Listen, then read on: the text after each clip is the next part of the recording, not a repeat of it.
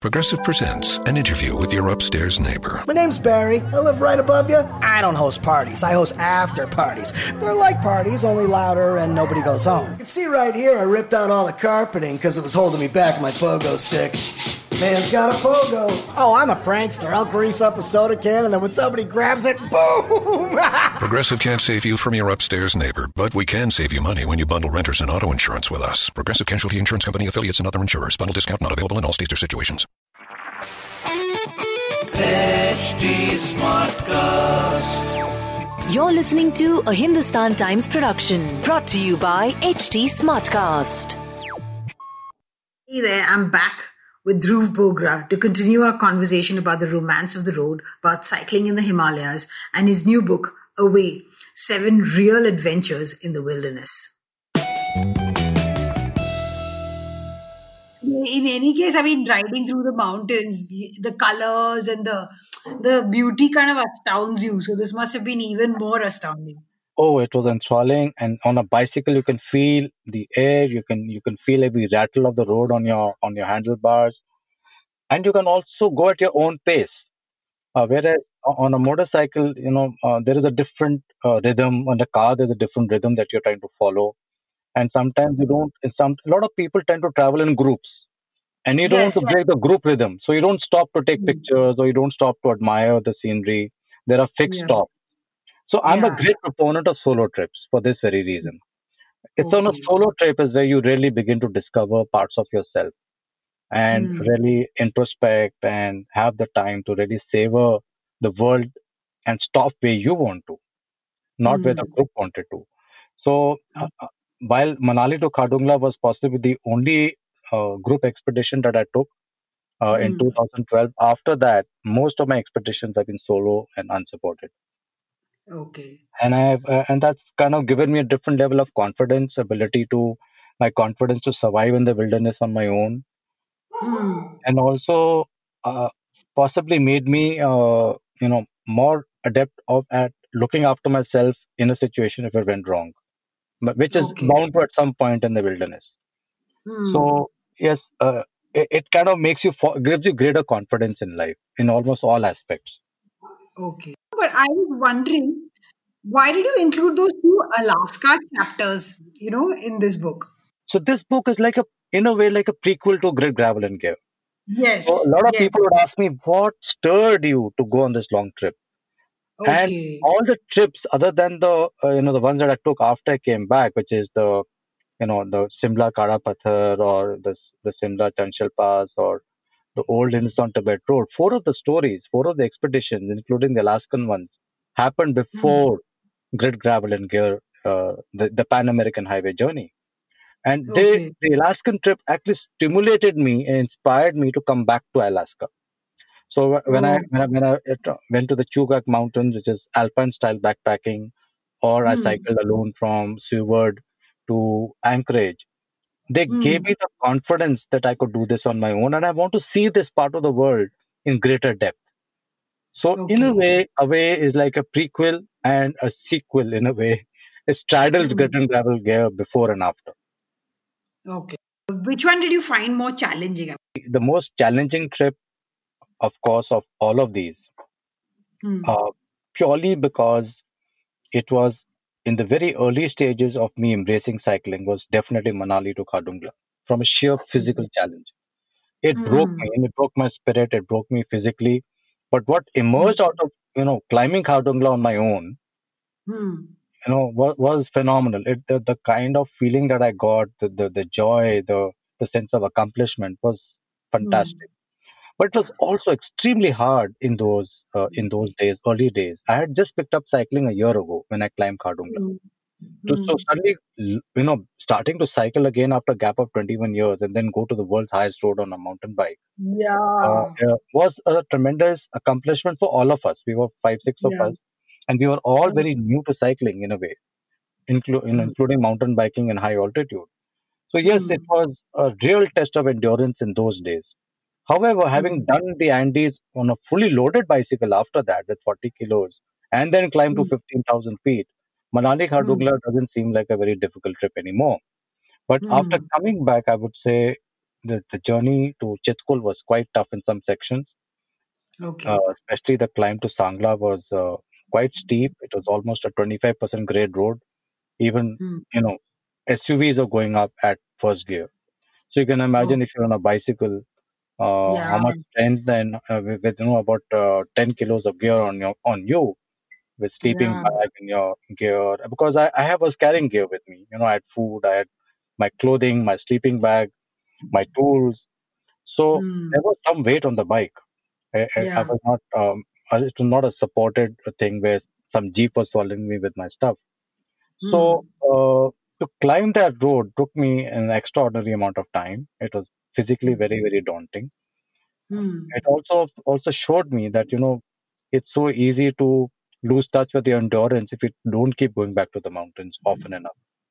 And Yeah. that's where the whole play of you know having a busy corporate life comes in. You have to find the time for yourself other than with your family. Just get out there and reconnect with yourself, stay physically fit, Hmm. and keep doing your thing. But why do you think riding in the mountains is often such a spiritual experience, you know, and also transformative? Why is that so? You know, a a lot of people say this, and when I was reading your book, Hmm. you also mentioned, you know, this this transformative experience of it. Well, uh, So if the you can talk mountains about that. have an energy. Uh, from Hmm. time immemorial, you know, mountains have inspired ascetics. They've inspired people to write great books, to to write poems to in ode to the mountains. And th- there is because there is this unique energy about the mountains. There is this always a sense of I think man always wants to conquer something. So there's a sense like, for example, we all hear of the famous quote, which is because it was there, I climbed it, right? But that was a very humble, Yeah. uh, a humble uh, thing to say. But at the end of the day, I think we want to, Hmm. the mountains challenge us. Uh, and because they challenge us, there's a certain Hmm. romance to it. And there is uh, a beauty being able to, to sort of being able to take up that challenge and accomplish something. Uh, you know, be on top of a mountain and feel that sense of joy that you are there. But mountains are also more beautiful, I think. I mean, for me personally, they fill me with so much energy and joy. Personally, they connect uh, to me at the soul level, whereas some people would connect to the ocean. You know, each one of us is very Yeah. different. So for me, going to the going to the mountains is a soul journey, and uh, Hmm. it, it kind of does something to me, which is very difficult to put down. And I have tried to capture this beautiful quote by this Lama in his book Way of the White Clouds, if you remember it, where he says, Hmm. To see the greatness of a mountain, one must keep one's distance. To understand its form, one must move around it. To experience, to experience its moods, one must see it at sunrise and sunset. And it's encapsulated, encapsulated so beautifully in this in this quotation, which I have put in the book. So uh, I think anyone, uh, if if they want to really answer that question, what is it that the mountains, what do they stir in us? They have to just read this quote because it is so so very beautiful. And there's also a quote that I've used from Chief Seattle about the land, the earth, and how the blood of ancestors is actually mingled in it, and therefore we come from it and we go back to it. You know, so uh, I think that's what the earth, the mountains do for me. Like I love Grit Gravel and Gear because it was so full of detail. And even in this, you know, I like the fact that you've included local details about temples, about the history of those, you know, monasteries, and about even things like how Rohru was developed by Raja Bajrang Bahadur. I mean, who knows Raja Bajrang Bahadur? But the Yes, fact that yes. you've included it and put in the fact that he made trout fishing popular there. I mean, all these Yes. are really interesting uh, tidbits, Correct. and that lifts the book, you know. Yes, thanks. So that's what I attempt So- to do in every one of my stories, Manjula. There are things I stumble across when I'm there. And when I'm Hmm. writing a story, I, I research a bit more. And uh, these are these interesting nuggets of information that emerge, which I Hmm. thoroughly enjoy because it's my learning journey also. Okay, very nice. I really enjoyed it, and it Thank made me so uh, nostalgic for for a time when we could just hit the road. you know. Exactly. And it's going to happen very soon. So everyone should get uh, get fit, you know. Uh, Yeah. You know what, Manjula? One, one of the most fascinating and uh, exciting things that is currently happening in the country, at least in the urban sphere, is that there are hundreds of leisure cyclists on the road now. So in the last two months, Mumbai, Delhi, Bangalore, there are hundreds, if not thousands, of young people who have gone and bought bicycles, and Yes. bicycles are out of stock in the bicycle shops.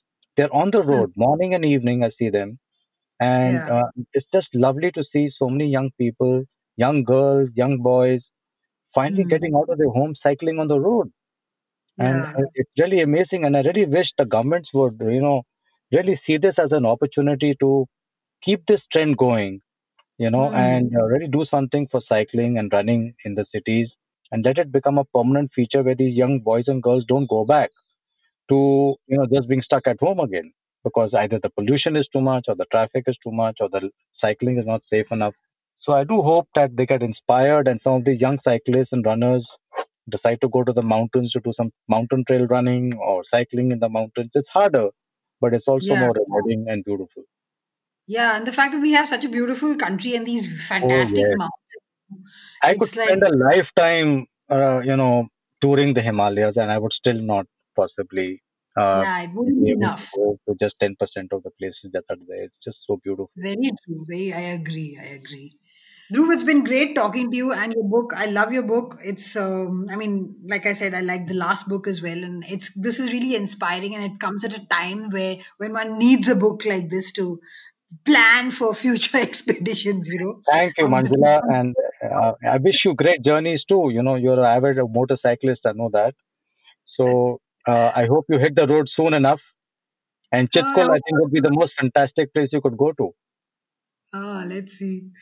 I'm keeping my fingers crossed. So everybody go out and get away, and it's it's a lovely book, and it will inspire you to do uh, uh, to to hit the road, and uh, also to think about things as you hit the road. I mean, as you cycle, or as you're on, on a motorbike, or as you backpack, and really enjoy the country.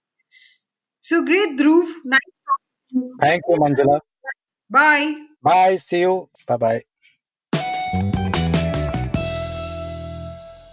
And by the way, HT Smartcast has launched its first audiobook called A Spy in China, written by Yamini Pustake Bhalerao and published by Juggernaut Books. It's a topical political thriller based on the ongoing tensions between India and China. Every week from the 10th of July 2020, there's a new chapter for you to listen to. Don't miss it. Log on to www.htsmartcast.com or wherever you listen to your podcasts and search for A Spy in China. This was a Hindustan Times production brought to you by HT Smartcast. HT Smartcast.